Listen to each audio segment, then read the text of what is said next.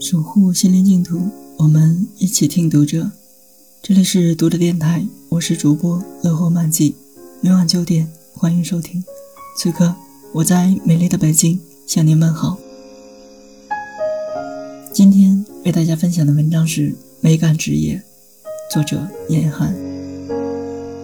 小说《战争与和平》中，安德烈的父亲对安德烈说：“男人最重要的是工作、锻炼。”隔离和睡眠，这话对女人也适用。一个人在认真工作并展现出专业性时，是极具魅力的，会产生一种职业美感。英剧《布莱切利四人组》里，中年女性相貌平平，但一破解紧密码、推理起案件，会立即熠熠生辉。美剧《傲骨贤妻》中，女主角艾莉西亚的政客老公 Peter 本来厌倦了常年做家庭主妇的妻子。但当妻子重回职场，在法庭唇枪舌剑的辩护，展现出一名优秀律师的职业素养时，老公顿时觉得这个女人眼光四射，找回了从前的激情。场景很重要，做家庭主妇时的艾莉西亚畏畏缩缩，被罩在老公的阴影下，斗志满满的一面没有展现出来。电视剧《潜伏》里假扮夫妻的余则成和翠萍，在潜伏工作中日久生情，然而余则成。对翠萍心动的瞬间，正是看到了翠萍射击技术之时。曾经作为游击队队长的翠萍，弹无虚发，让余则成瞬间变成了星星眼，一脸崇拜。这种神情之前在翠萍脸上也常见。当余则成沉着冷静、机智破解危机的时候，不光翠萍，观众也感受到他高智商和专业的魅力。人在专注娴熟的做事时，会产生一种美感。每次在菜市场。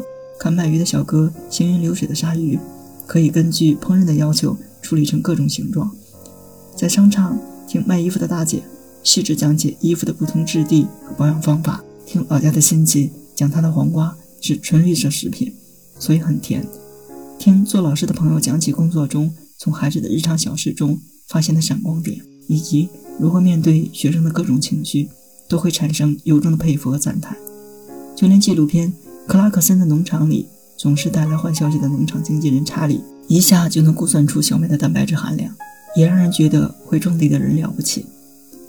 上海有位四十多岁的超市清洁管理员蒲彩虹，被上海大学管理学院评为校外导师。他的工作是灭除老鼠、蟑螂、苍蝇、蚊虫等有害生物。他根据自己总结的苍蝇、蚊子、蟑螂、老鼠的活动规律，尝试了五十余种工具。并想办法自制工具。赛博红总结的蚊虫作息表向超市顾客免费发放，被人放到了网上，网友惊叹不已。原来这样一份工作也能做得这么细致。记得有一年夏天，我开车到北京通州，看到路边的麦田在收割，特意下车去观赏，因为多年不曾见到割麦子的场面。两名农业大学的学生正在实习，只见这两个高个男生熟练地开着收割机，皮肤被晒得黝黑。笑起来牙齿格外白，那一瞬间，我觉得他们是真是阳光帅气。的确，现实生活中，觉得一个人有魅力的瞬间，常常是劳动的、热爱的、专业的，而不是炫耀品味的、装酷的、指点江山的。这是属于工作者的人的魅力。读者电台今天的节目就为大家分享到这里，更多收听敬请关注。晚安，好梦。